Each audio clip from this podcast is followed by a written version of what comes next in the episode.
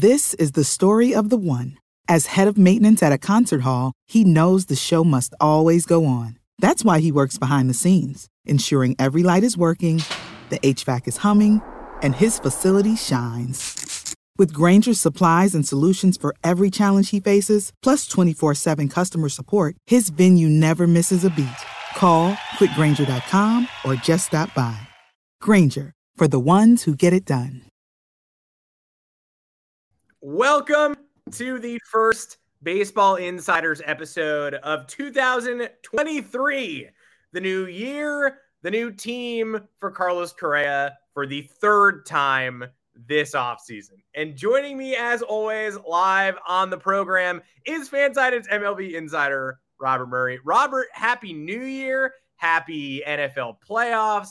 Happy MLB offseason peaking. Have we ever, I mean, peaking maybe ever. We've never seen a player sign three 200 plus million dollar contracts in one offseason before, have we? So that has to be as good as it gets for us contract buffs. Oh my gosh, yeah. Like never before we've seen anything like it. We waited 19 days for him to sign his or to agree to his third 200 plus million dollar contract, which I'm glad it's all over. Um, cuz that was an absolute whirlwind. Like I was on vacation um and still tracking it from afar, but um here we are. And also, we got ourselves a new background today. I'm, I'm back in Sheboygan Falls, Wisconsin. So um, good to be back home. I see obviously the the big old Badgers helmet. What's the rest of the memorabilia? Is it all Badgers? So we got a Philadelphia Eagles helmet or helmet uh, right next to it, and then there's also a Nnamdi Asomugha uh, Eagles fathead, which I was so excited when the Eagles signed Nnamdi, and then he turned out to be the biggest bust in Eagles free agent history. Um, and then to my right is we have an autographed picture of me with Winnie the Pooh that was signed by JT Snow. Um, so, um, yeah, that's. Uh, yeah, we got quite the collection down here. I was gonna say also Nnamdi Asomugha as a joke, assuming you were gonna say Winnie the Pooh, but then you topped me, so I, I don't really have anything for you there. Yeah, who would have thought we'd have Nnamdi Asomugha and JT Snow mentioned in the first minute back on the show? Like that's that's a sign of how weird this podcast is gonna be. Oh boy, let's. I'm uh, personally I, am enjoying like kicking the can down the line and making people wait for the real information. When did you run into JT Snow and Winnie the Pooh at the same time? Um, see, I have not actually run into Winnie the Pooh. Um, okay. at least not yet. Um, I would like to meet him and Eeyore. Uh, Eeyore seems like a, a nice fellow. Yes, um, yes. but JT Snow, it was my mom's favorite players when I was a kid, and um, you just happened to see me wearing Giant stuff as I was like three or four, and he just ended up signing a. Uh, a picture of the Winnie the Pooh because I didn't have anything else to sign. So naturally, um, yeah, I'm freaking orange, orange, and black. I mean, it's basically Winnie the Pooh. Uh, or I'm thinking of Tigger. I'm thinking of Tigger. I'm oh, yeah. Uh, yeah, I mean, not not to be yeah, you yeah. No, I'm just kidding. You're not an idiot. No, I, I appreciate that, but that is a dumbass move. Uh, but what am I what am I doing here? We got we got to talk. Uh, we got to catch our everybody up on on three three solid weeks of of baseball news, and and we can't really undersell the Carlos Correa thing. And, and of course, uh, I, I, will get to everybody in the comments too. We really appreciate you dropping by the stream. We live stream 3:30 Eastern time, Mondays and Thursdays, all off season long, and and probably going to change. You know, regular season, we're going to be here when you need us. There's big, big old breaking news. Uh, or off season, the winter meetings, you'll find us here as well. So we welcome your your comments during the stream in the chat. Also, subscribing to the channel, subscribing to the audio feed, all that good stuff. Uh, we uh, we are nothing without all of you guys, and, and happy to see everybody welcoming us back and saying Happy New Year. You guys rule, and, and we'll definitely get to your comments throughout the show, of course. Although sad, most of the comments so far are like, "How does my team regroup after missing X player?" Uh, a lot of the hope of the offseason is is somewhat over at this point. It's like these these guys are gone, and they maybe didn't choose your team. But the Correa thing is sort of the, one of the weirdly more hopeful baseball stories in a long time uh, in addition to one of the overall strangest, because of course the Giants sign him to this mega deal. They don't get him. The Mets sign him to this mega deal. Steve Cohen, five Mai Tais deep in Hawaii, talks to Jon Heyman and says, you know, this is the guy we needed. And, and so two fan bases are ultimately let down by this. But the Twins, two off seasons in a row, a team that I think you would objectively say if a Twins fan came in your mentions or came in the comments and was like, do we have a shot at Carlos Correa, top player this offseason? My first inclination is to be like, eh, the Cubs, eh, the Dodgers, and yeah, maybe goes back to the Astros, the Yankees, maybe they get it. Like I'm listing a lot of teams before I get to the Twins. And yet, two off seasons in a row. This offseason, obviously, very complicated circumstances. Last offseason, he was looking to test that opt out and it worked. But he's back in Minnesota. Robert, when did the tide really and truly turn here and the Twins jumping back in this thing became more of a reality than a fantasy? Yeah, this I can. I'm going to warn you now. This is going to be a long-winded answer here. Good. It's, it's, a crazy thing. It is a. It is a crazy thing. It's unlike anything we've ever seen in baseball history. A player signing not one, not two, but three, uh, or agreeing. That's the key phrase here: is agreeing mm-hmm. to three separate 200 plus million dollar contracts. Um, Correa was the Giants' priority, and ultimately they ended up agreeing to that 350 million dollar deal, and that was something that they had to do because it was either at that point going to be Correa or bust. Um, and they scheduled that press conference. They they announced the press conference, and all of a sudden they canceled it. Um, and then obviously the issues with the physical there happened. He then quickly, and I mean quickly, agreed to that deal with the Mets. Like as soon as that window opened for the Mets, they hopped into it immediately because Steve Cohen made it clear at that moment, and then later on talking with Heyman that he wanted Carlos Correa. He thought that was the piece that was going to put them over the top. Um, and it was very strange seeing him go on the record um, before that physical was complete. And also, Scott Boras went on the record about it too. And he even said that the physical was, even announced when the physical was going to be. And all of a sudden, the Mets flag, flagged that physical too.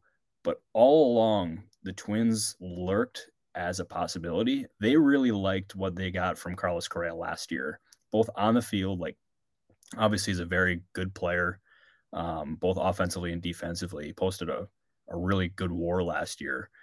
Um, but they also really like his baseball IQ and what he ended up bringing to the clubhouse as a leader.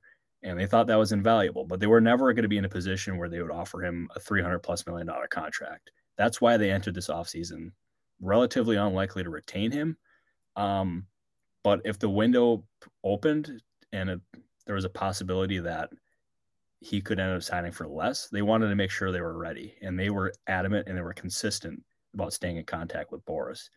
And then about, I would say there was optimism roughly about two weeks after that Mets physical was was flagged. Um, they became more hopeful, and the conversations with Boras started to pick up there. Um, and then the night before um, uh, the night before they ended up agreeing to that deal, you could sense a lot of optimism uh, from the from the twin side. Like they went from being around like one percent confident to like, okay, we're we're thinking we're gonna get this player. Then ultimately they wrapped it up. They were comfortable with the physical and and here we are here we are now. And as I said before, I'm glad it's over. I felt bad for the person because I think I don't wish that kind of experience on any player because that had to have just been an emotional roller coaster. Um, but he got his payday and he wanted that payday. Um, he also, uh, what he ended up getting less total dollars than Bogaerts, Trea Turner, and might be missing somebody else. Um, but he he got a higher annual average value. I I think that's going to be something that I, I think that was important to him. Yeah, and and there's still money on the table beyond those six years. Like he he gets those six guaranteed years, and then there's all sorts of these. It almost feels like an NFL contract with these like extra hurdles he has to jump through, or, or like voidable ish years they remind you of almost. But this could continue to stretch on and on. Uh, and the the crucial part is uh, you know, the Giants, right? We, we never knew there could be any problem with the physical because we haven't seen anything like this in so many years, but they flag it and they're sort of instantly judged. Then the Mets make a really loud noise about finalizing this deal that they're so proud of. And then, sort of quietly, two days later, they have the same problem with the physical. Uh, and negotiations there obviously stretched on for two plus, two and a half, three weeks. The Twins it's announced that it's still pending physical when we first hear about the deal, but then there's all sorts of that optimism that you mentioned that like the hardest part of the physical is over. The Twins already know his medicals, they know what they're getting. Uh, that's why they dove back in here because they are comfortable. Um, why do you think Minnesota was so comfortable with something that made the Mets and Giants so itchy? Was it familiarity with the player? Was it a risk assessment knowing that they're the Mets? They're going to have a lot more shots at a, a guy like Correa. We're the Twins. We know him. We love him. Maybe this is our last chance to really pull something like this off. It, it felt so easy when it got to the finish line, but maybe only because the Twins had a year's worth of data basically to back it up. Yeah, and I, I, think there's a few answers to this question. Is obviously the Twins they know the player, they're comfortable with the player, and they were able to assess him um, after the season ended. Obviously, those are not the most thorough exams at the end of the season, but they had a they had an idea of what uh, Correa's medicals look like. But also, these teams had concerns about how Correa would age in terms of like his health in terms with with his left ankle. Um, and for the Twins, doing a six year deal, the I mean, well, six guaranteed seasons. There's much less risk involved there, as opposed to what the Giants and Mets were going to do with 10 plus guaranteed seasons. Um, obviously, there's different factors that um, that Correa is going to need to do um, or to need to reach in order to like guarantee those seventh, eighth, ninth, and tenth seasons. Like I even have them right here. Is um, so he needs to, in terms of awards, if he wins any of these awards um, in the immediate preceding seasons, like one of those options will vest. It will be the World Series MVP, the LCS MVP, MVP being first through fifth, and Silver Slugger. And then he's also got to be um, in 2028, he's got to reach 575 plate appearances.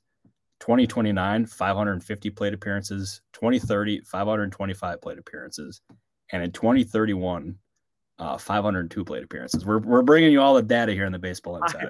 I, I love that 502. That the idea that he yeah. could be crossing that 500 threshold, and, and the Twins could go, "Ooh, so close. Need need to see two more plate appearances from you." Actually, yeah. How do you settle on that? I'm I'm genuinely really curious. It's like, what happens if one side says 503 and the other's at 501? And but like, yeah. no, no, no the meet twins, 502. The twins sliding 505 across the table and Correa and Boras picking it up and being like, yeah. 502. Yeah, see, that's why you have lawyers right there. They can detect that kind of stuff. Yeah, but yeah, I'll tell you, I, have always wondered how that that kind of stuff gets agreed to. But, um, but I, I think the risk um was much less. Going to answer your question, the risk was much less for the Twins on a six-year deal, um, than a 10 plus year deal at the Mets and, and Giants were offering. And also too, like even the Mets their offer after they flagged the physical. I think that what the same the report suggested that it was a six year contract, right? When you need mealtime inspiration, it's worth shopping Kroger, where you'll find over 30,000 mouthwatering choices that excite your inner foodie. And no matter what tasty choice you make, you'll enjoy our everyday low prices, plus extra ways to save, like digital coupons worth over $600 each week. You can also save up to $1 off per gallon at the pump with fuel points. More savings and more inspiring flavors make shopping Kroger worth it every time. Kroger, fresh for everyone. Fuel restrictions apply. Save big on your Memorial Day barbecue, all in the Kroger app. Get half gallons of delicious Kroger milk for 129 each, then get flavorful Tyson natural boneless chicken breasts for 249 a pound, all with your card and a digital coupon. Shop these deals at your local Kroger today or tap the screen now to download the Kroger app to save big today. Kroger, fresh for everyone. Prices and product availability subject to change. Restrictions apply. See site for details.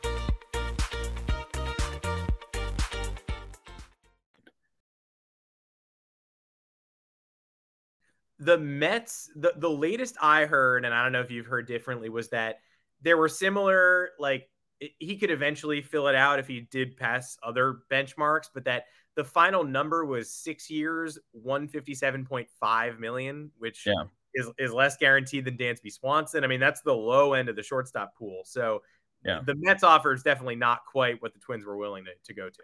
Yeah. And I also think that just goes to show you how concerned the Mets were about that physical. Um, and the Twins, small market team. I think that's pretty safe to say. Um, they blew the Mets out of the water, and they wanted the player, and they got the player because of it. Yeah, and Steve Cohen's brashness. I mean, we could talk about it all day. He was confident enough coming out of the Giants crumpled deal to say, I'm uh, to call up Heyman and, and, say, this is the piece we needed. This is the piece we were missing. And I think some of that led to the Giants looking worse here briefly because people were saying Steve Cohen, obviously, you know, he, he's he's got a lot of money to work with, but he's not going to be so foolish as to go to the media and start talking about all this without knowing he's going to finish this. And so everybody was saying, what did the Giants flag? Why were they so nervous? Do they come out looking any better at the end of this process after it drags on so much longer and and Minnesota has to jump in as the third team? Do, do you feel a little better about the Giants offseason? I do. Um, because that in, like initially after they flagged the physical and the deal was was no more, that was a PR nightmare. And Farhan Zaidi was public enemy number one in San Francisco, and he had a lot of questions to answer, not just with the fan base, but with his own organization, um, and specifically the players too. Is like they had to, he had to take control of that situation in San Francisco. Like he had he held a meeting um, with a bunch of people in the organization trying to answer different questions and um, trying to like just explain what happened. Um, and I, it, I mean, it, it's unfortunate what happened with Correa, but it really helped the Giants from a PR perspective that they were not the only team that were concerned about Correa's physical. Um, so they they absolutely did come out looking better because of this, but like not having that big fish um, that they were so adamant about getting that that stings. They added some good pieces to that team, but they don't have a franchise player yet, and that really hurts them. And if you look at because they don't have a long term shortstop right now because Brandon Crawford is is toward the end of his career. If you look at the the free agent shortstop market going forward, there's basically one name out there. It's gonna be Willy Adames. Um, and there's gonna be a long list of suitors when eventually or when he eventually becomes a free agent or if he's ever available on the trade market. And I can tell you right now, he's not available. So the Giants are just going to probably have to stick with stick with what they got in terms of a shortstop for right now. Yeah, still a lot of shortstop holes throughout the league too. Yankees are going with the kids. The Red Sox let one of their guys go a couple weeks ago. Trevor Story is out for a large portion of this year. There are some big market teams that might have a shortstop need. The Giants are going to have to butt heads with them yet again. Uh, not to do the thanks for the baseball memories, but it's been a while. Where where were you when the Giants deal fell apart in the middle of it? Were you sleeping? You were probably pretty close to sleeping, right? Because I woke up to a notification on the East Coast from like 3:38 a.m. I don't know what Heyman was doing. I don't know if he was like, I don't know, Irishing up that coffee and waiting for Cohen to give him a call. But that all went down. At I've never seen anything like that in my life, and I feel like we could have done a 4 a.m. live show. Sorry, guys, we, we, we missed it. But that, I mean, there's never been anything like that before. No, and it's it's funny because I was sound asleep um, when that happened. Like I feel like 99% of America was sound asleep at that point. Um, and then I woke up and I had a bunch of text messages from people in baseball, and I looked at Twitter and it was like, son of a gun, because I slept through Correa signing twice. Uh, I slept through him signing with the Twins last year, um, and then I slept through him signing this year. Um, so it's yeah, just pure madness. Um, and yeah, I, I just I got to make sure it's I lead the league in sleeping through scoops is is what I do because um, I've missed a number of scoops this year. I missed out on the Johnny Cueto one the other day. I had that text and your boy was sound asleep at 11 p.m. So, uh, moral of the story is just don't sleep.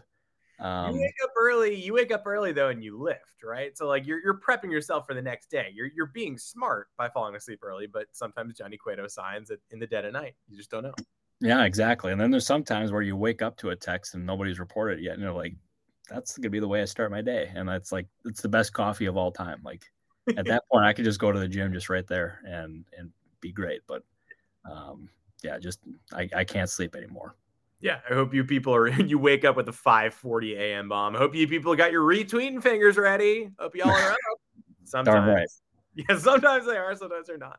Um, I, I want to give right before we move on from Correa, I just want to give Talking Twins baseball credit for asking how much people are overlooking the Twins front office for for getting this really good win net win win contract done, and and this also bleeds into last year's Correa's Twins contract for me because uh, you wonder how much was flagged and what people. It, it obviously you, no one expected him to go to Minnesota last year for just three years, and then once he did, everybody knew that the opt out was coming, but the Twins stayed with the player they obviously made an impression on him. What we heard from Scott Boras yesterday was there was a short list here of teams that the Correas were looking at, and Minnesota was always on that list. He said that at the press conference.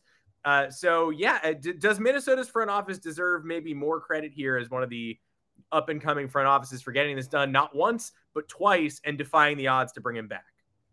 1000% they do. And Boras even said that he was really impressed with their persistence, but also their creativity in getting this done. Is like the different structures in this contract and like different um, ways that those options can vest um, was creative with how they structured the deal last year. Um, was was impressive too, and I, I think the Twins are in really good hands with their current front office, and they deserve a lot of credit because I think what he or what Talking Twins baseball said is spot on. I think they're the arguably one of the most underrated front offices or front offices in baseball. Um, and yeah, I'm just I'm very impressed. I think they've done a good job this winter. Obviously, they took a bit of a gamble here with Joey Gallo. We'll see how that one plays out. I think being in a in the not being in a place that comes with the pressure of New York is going to help him, um, and it could lead to a resurgent year. Um, but they've taken calculated risks. I don't think they're done by any means. I wouldn't be surprised if teams continue to call them about some of their starting pitchers who are on expiring contracts. Say maybe they do.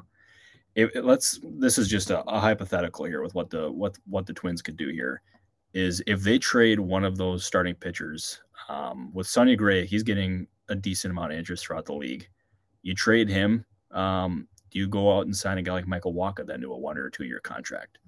I don't know. Um, but it's one of the scenarios that they're surely going to consider. Um, I just give them a lot of credit because they pulled this off when not many people thought they could. I give them a ton of credit. I also don't think they're done. Um, and you're not a smart baseball front office if you're not tempted by Joey Gallo at least once. Like everybody, everybody's getting tempted by Joey Gallo. Uh, you, you want to be the one to solve it and, and, figure it out. So I give the credit to the Twins for getting in that pool and, and looking at what the Yankees and Dodgers failed to do and saying we're going to try to succeed.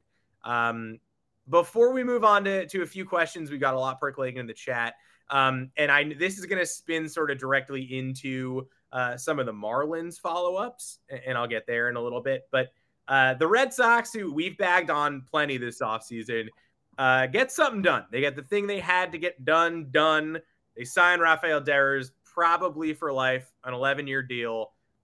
They don't go too far off the deep end, but 330 million dollars. It's it's it's a lot. It's fair. That's you know, it's not a free agent deal. It's an extension. He wanted to be there. He stays there. Uh, now, I'm of the mind that they had to get this done, and they clearly were too at a certain point, especially after losing Xander Bogaerts.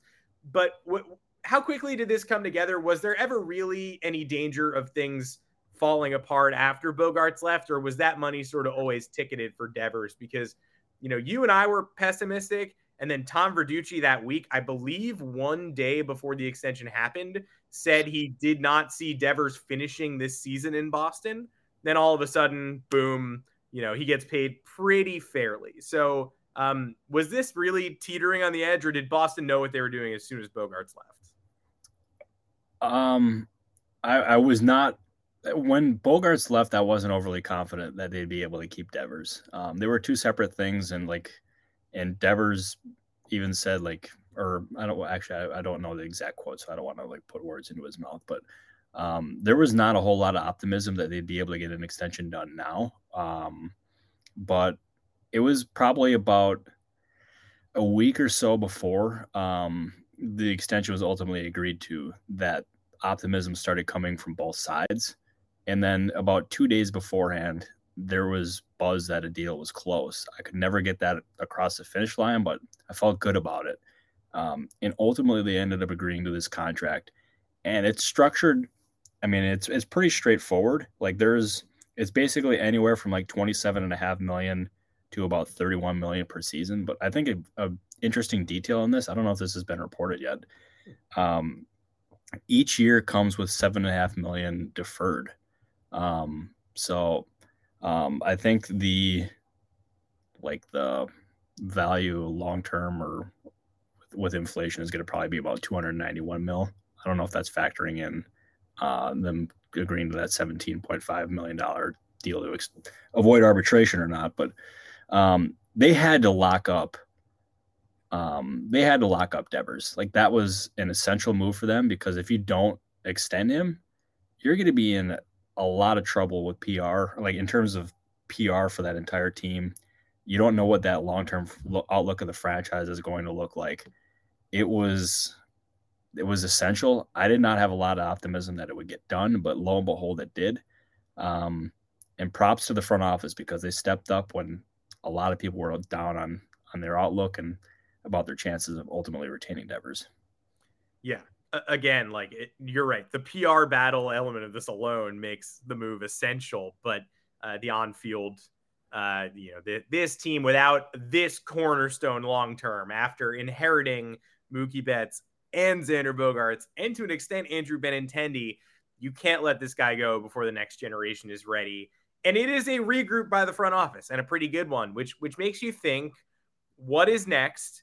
Because signing devers to the long-term deal uh, everybody else they've brought in this offseason is up there in age. Justin turner like the player maybe not now. Maybe now who knows? But you know that that's a 38 year old man um, and the marlins feel like a natural fit at least to me and so joshua uh, is asking about you know any marlins trade targets maybe getting the Marlins involved with the Bryan Reynolds sweepstakes. There were sort of these reports last week that uh, maybe the Red Sox were interested in the Marlins pitching surplus. Maybe they're into Joey Wendle a little bit, even though maybe not so much after yesterday's news. Uh, maybe Ha-Seong Kim from San Diego is a fit at shortstop because right now they don't have Xander Bogaerts. They don't have Trevor Story for an extremely long time. No one's really clear on what that injury, what the surgery was, whether it's six months, four months, closer to full Tommy John. They insisted he'd be back this season. Eh, I think you only say that if you're not totally sure if he will be or not. Like, if it's not mm-hmm. a question, you don't say it, right? Like, exactly. So I don't know. I mean, the Red Sox need a shortstop. The Red Sox certainly need pitching. And the Red Sox are not going to trade Rafael Devers this year. So they intend to contend in some capacity uh, rumors were swirling they might that the Marlins like Triston Casas and the Red Sox don't really seem to like the idea of doing that. But do you think there's a match between those two sides? And what's the next step for the Red Sox? I, I think I'm not overly optimistic that they'll be able to reach that. That's just my gut there. It's not based on any conversations that I've had. Um, I just can't see them moving Triston Casas. I, I I envision him being in Boston for the long haul here. Um, but in terms of some shortstop options, the, the market is pretty bare at this point. You can you look look at free agency, Jose Iglesias, you have Elvis Andrus. I think, and again, this is me just spitballing here. Um, I wonder if a guy like Paul DeJong is a possibility there. Um, he's been he's had a he's had an up and down last couple years in St. Louis. I think that's putting it very lightly. Um, and he would be a buy low guy. His salary is relatively cheap. Um, maybe because it wouldn't cost him that much either by a trade. Um, but the options are pretty bare, and not having Xander Bogaerts or Trevor Story as your shortstop on opening day, that's tough. That is that's really tough. And even last year, I I remember having conversations with different teams, and they were worried that Story would eventually need a major elbow surgery. And lo and behold, a year after signing for six years, he needed that, um, which is unfortunate for the Red Sox, but it's a reality now. And there's not really an obvious solution. That's the toughest part. You, you go into the season without Bogaerts, and people are already asking, "Are we sure Trevor Story is a shortstop with that elbow? Like, are we sure?" Uh, and you, know, you can cite whatever you'd like about his offensive profile. Now he's not even an option for you, so it, it gets all the bleaker. Um, and I think that was typified by the trade yesterday, where the Dodgers flip uh, Jacob Amaya to Miami for Miguel Rojas. Uh, that's another team with question marks at shortstop, and they upgrade by trading for Miggy Rowe, great utility guy, someone who's got familiarity there. He was a Dodger once upon a time, uh, but that that sort of that that shows to me how difficult it is to find a bona fide, guaranteed, rubber stamp starting shortstop this offseason because I'm not sure what Miguel Rojas is at this point either. What did you make of this trade from LA's perspective?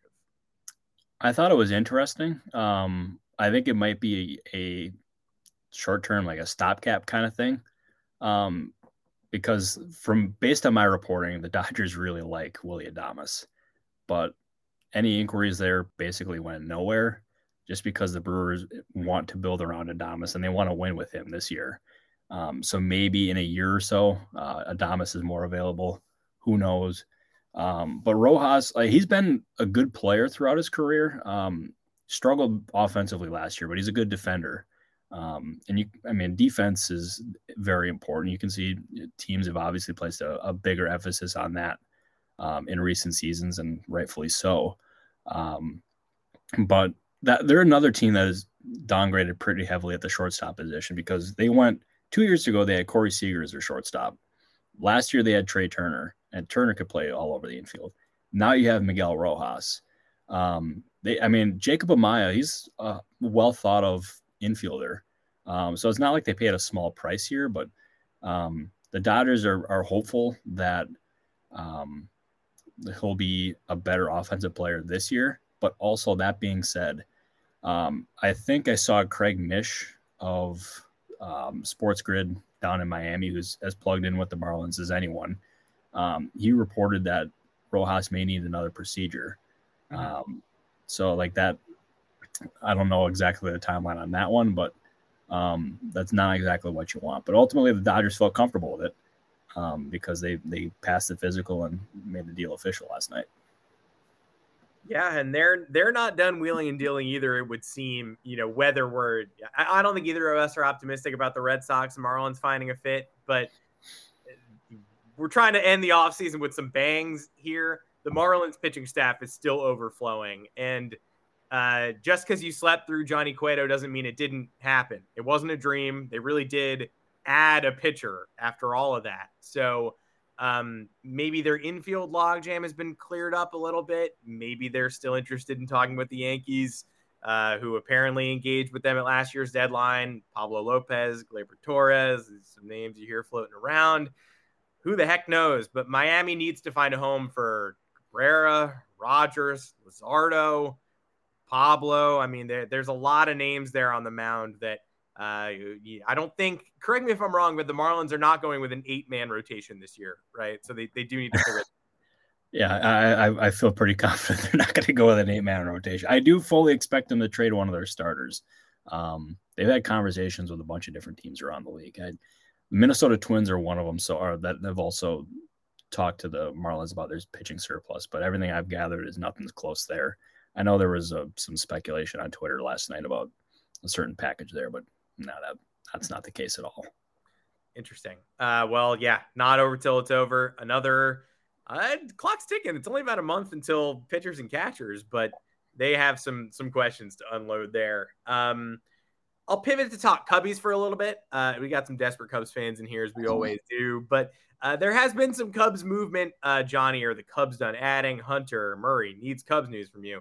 Um, our fans, our fans uh, addressing you by last name first. I, I find that interesting. But yeah, uh, I'm good with it. Whatever makes them comfortable, I guess. As long as you're good with it, I, I won't. Oh, yeah.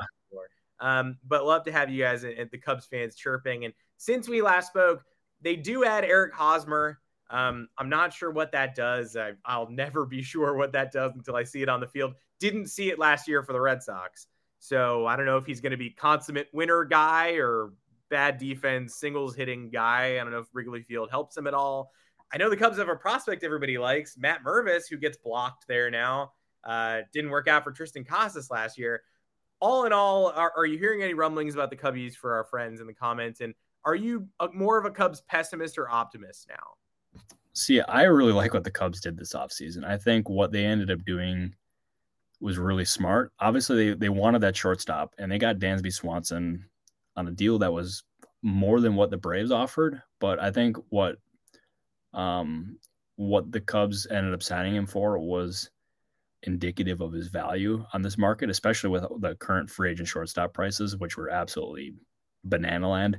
Um, and they added Cody Bellinger, who I think is the biggest boomer bust free agent in baseball. Um, that if, if they hit on that, we're looking at a playoff team. Um, I feel I feel pretty confident about that.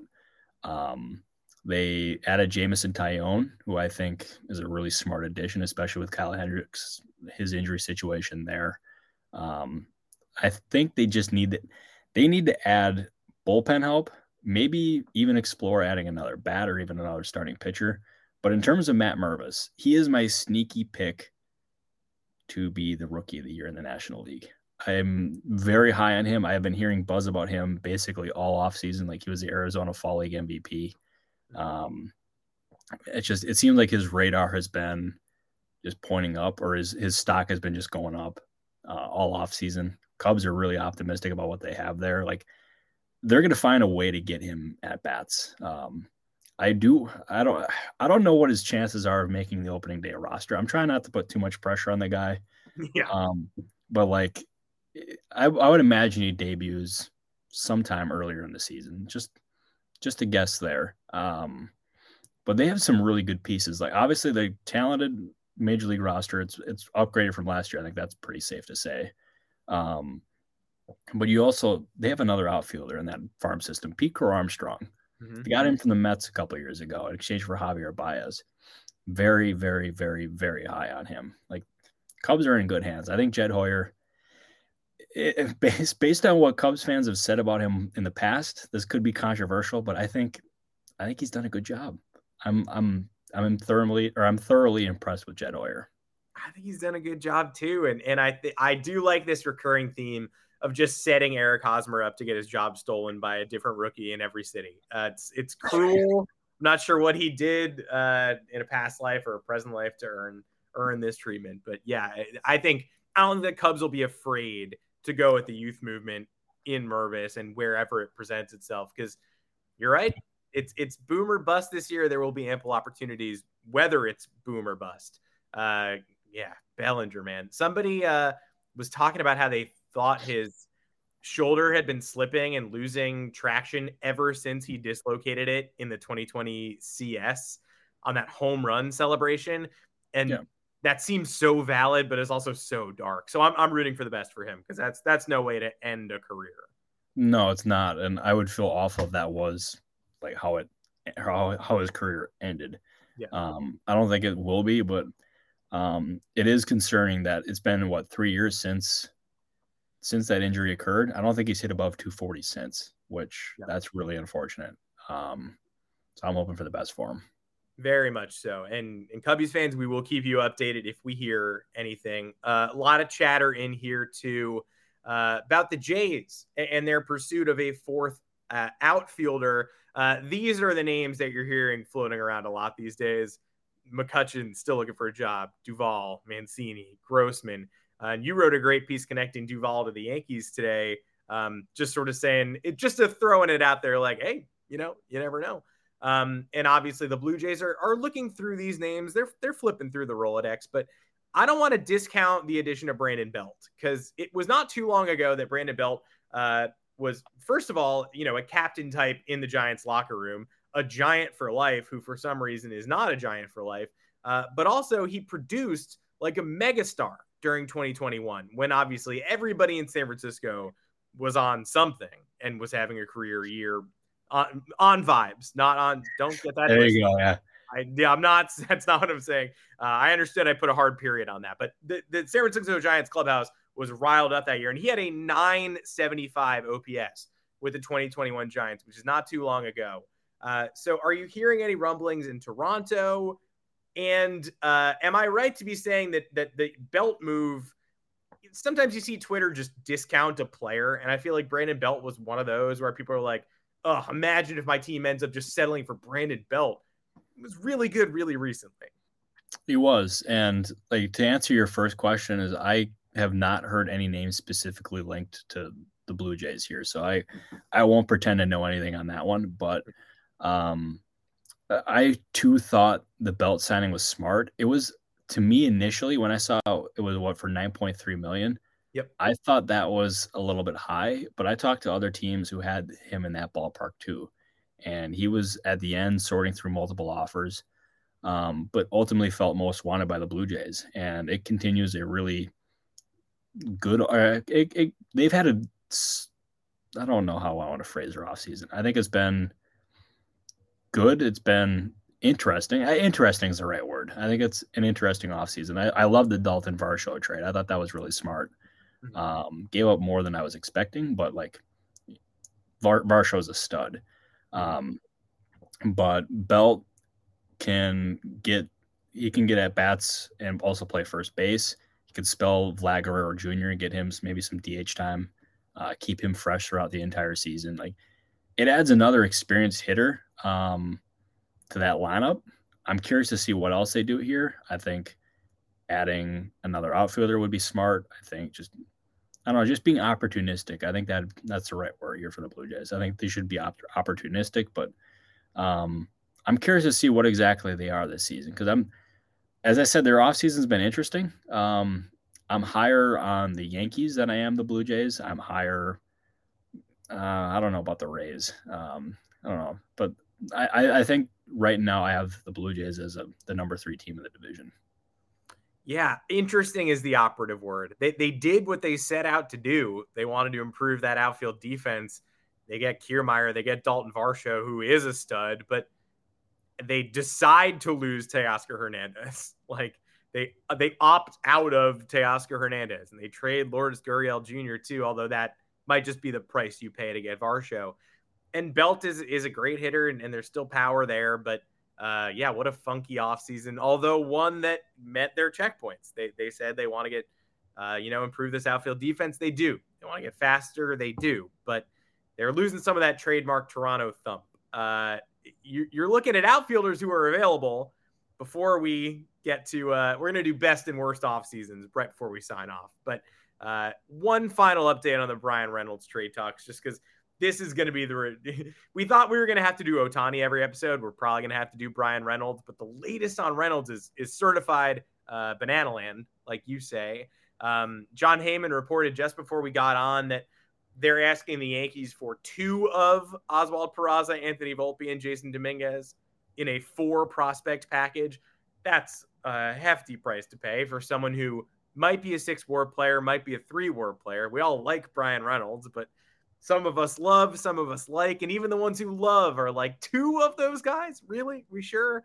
Uh, the Texas Rangers have sort of emerged as I don't want to give them favorite status, but if if Pittsburgh is looking for high end pitching, they've really got it. They got Jack Leiter, they got Owen White ranked ahead of Jack Leiter in terms of most prospect evaluations. Brock Porter's in their top 10 prospects. Kumar Rocker is there which has led to uh, people in the comments saying, you know, when do we just eh, give the Rangers Bryan Reynolds? Because it's it's. Uh, oh yeah, here's where we go. When, when is Reynolds getting dealt to the Rangers? We all know it's coming only a matter.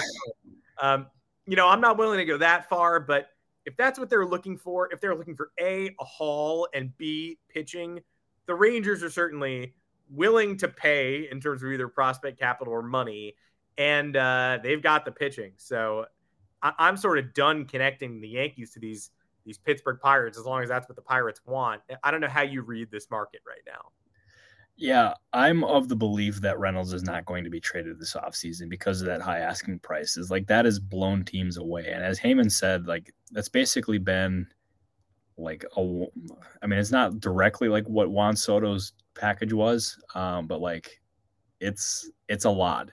Um, Also interesting comments there. Um, but anyways, um, yeah, I mean, there's obviously there's there's plenty of interest. I feel like almost every team in the league has probably checked in on Bryan Reynolds at this point, but um, I I just can't see him being traded with the asking price being this high. And you know what? I can't blame the Pirates for aiming high here um, because he's still under contract for multiple seasons.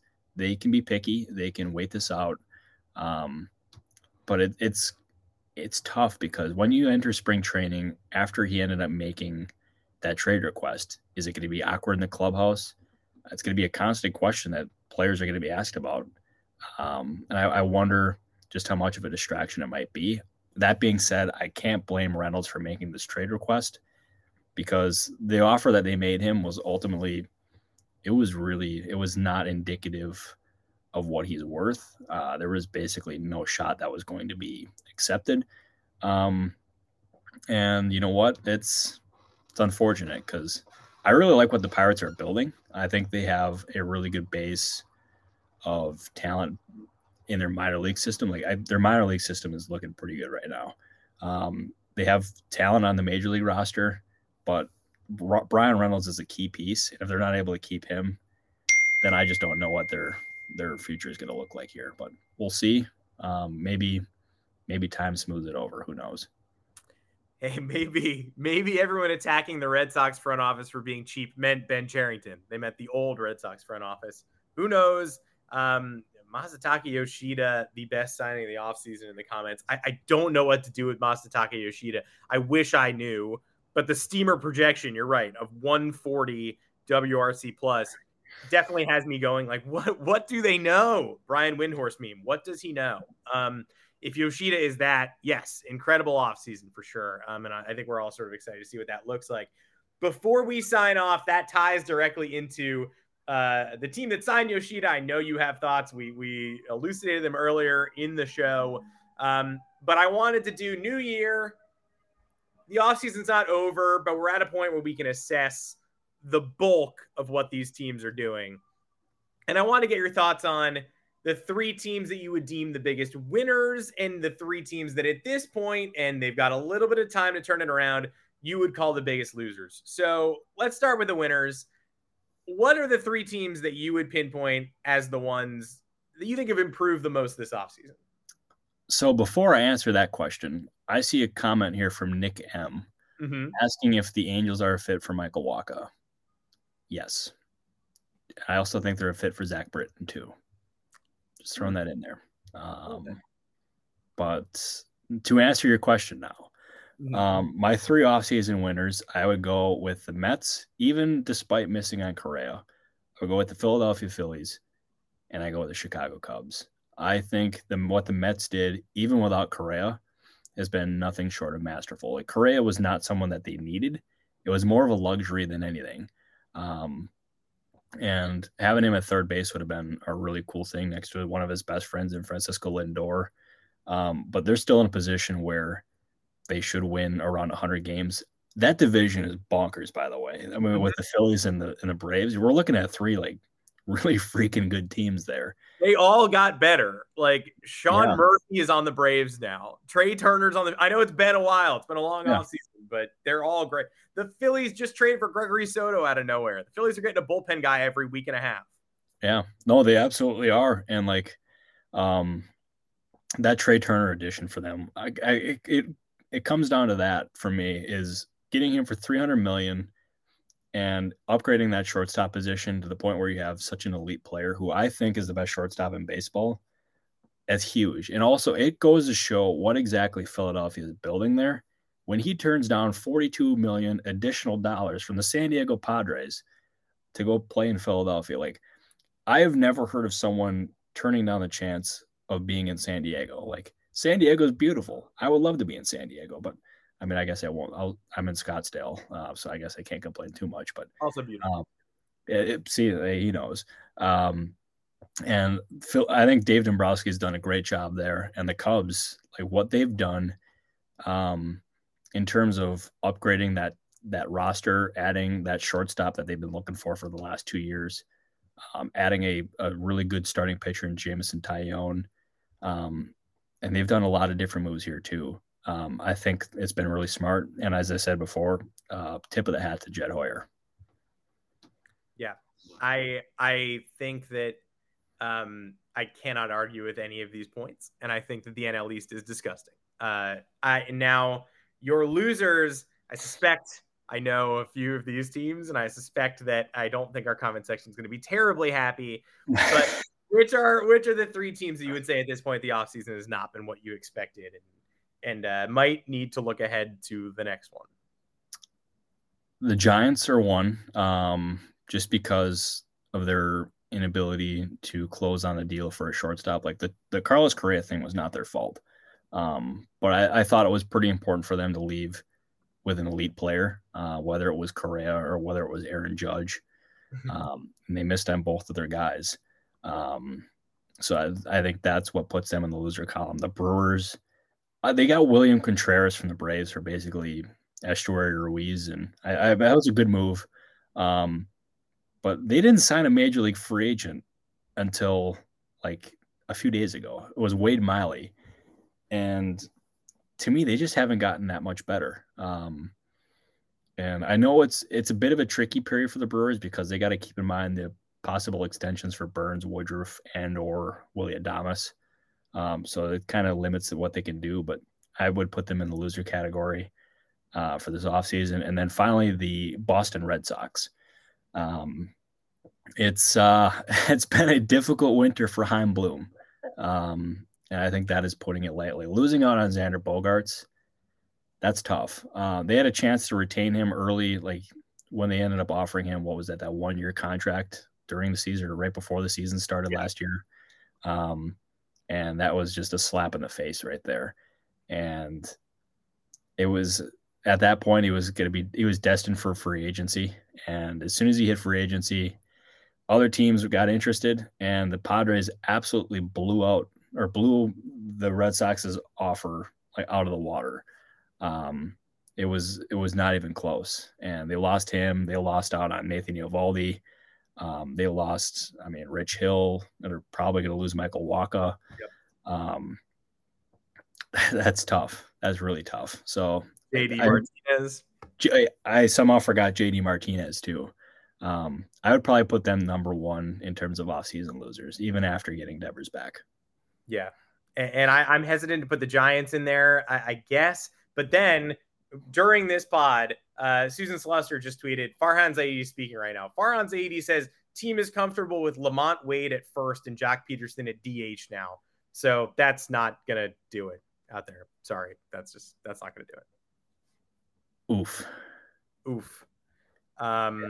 Well, these losers have a chance to become winners by the end of the season. Not every offseason loser is a loser in October. Not every offseason winner gets a job done when the heat is on. So take it with a, uh, you know, keep keep that hope alive, folks. Remember, Carlos Correa can sign with the Twins twice. Anything can happen. Uh, until next time, uh, that's it for this edition of the Baseball Insiders.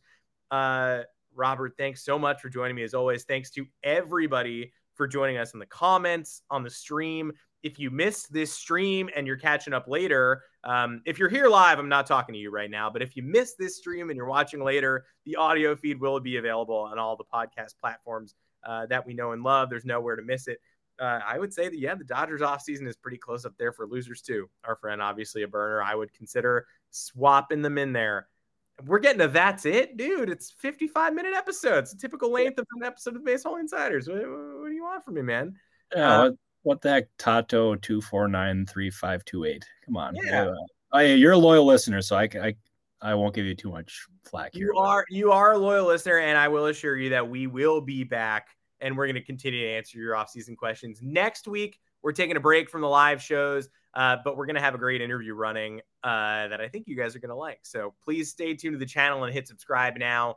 Uh, and the interview's already banked, by the way, Robert. So we, we know it's good. Like we, we've already done it. We saw it. It's it's good. Oh yeah, it's very good. Can we even say who it is? Or let's say who it is. Yeah, go for it.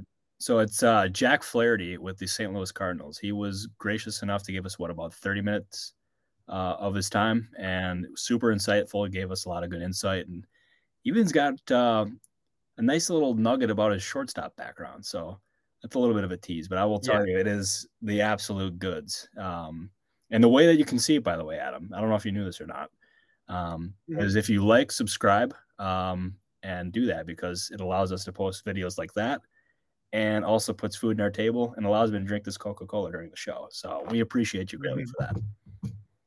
Yeah, your likes and subscribes send me to Billy Joel at Madison Square Garden. Um, I go every month. That's not true, but some people do. I think not me. I've been twice. It's very fun. Yeah, my sources. Um, Jack Flaherty. Yeah, you're there. Really? Every, every you week you're there every week. I'm pretty confident. I've been twice, and I'm pretty confident the second time is when I received the novel coronavirus. So very oh, exciting. Yeah. Probably not going to go back. Probably not going to yeah. go back, but good, it's a good concert. Um, I, I, Jack Flaherty made me laugh out loud and fist pump with his answer about his shown shortstop play. So look forward to that for sure. Um, and we didn't get to ask him about it. Matt, when we talked to Jack Flaherty, Matt Holliday was still his bench coach, and now he is not. So I guess we'll maybe figure out what happened there at some point soon and hopefully talk about it next episode. But uh, until next time, Robert, thanks so much for joining me, man. Uh, thanks so much for talking me through this uh, an absurd amount of baseball news and rumors. And uh, we'll have more for you in two weeks when we're back live. Until then, enjoy Jack Flaherty. Enjoy the episode. Watch it again. Uh, gets better the second time. You start to pick up on stuff you missed the first time, actually. Uh, but goodbye to everybody. Thanks so much for joining us as always. And Robert, you're the man. You're the man. Thank you.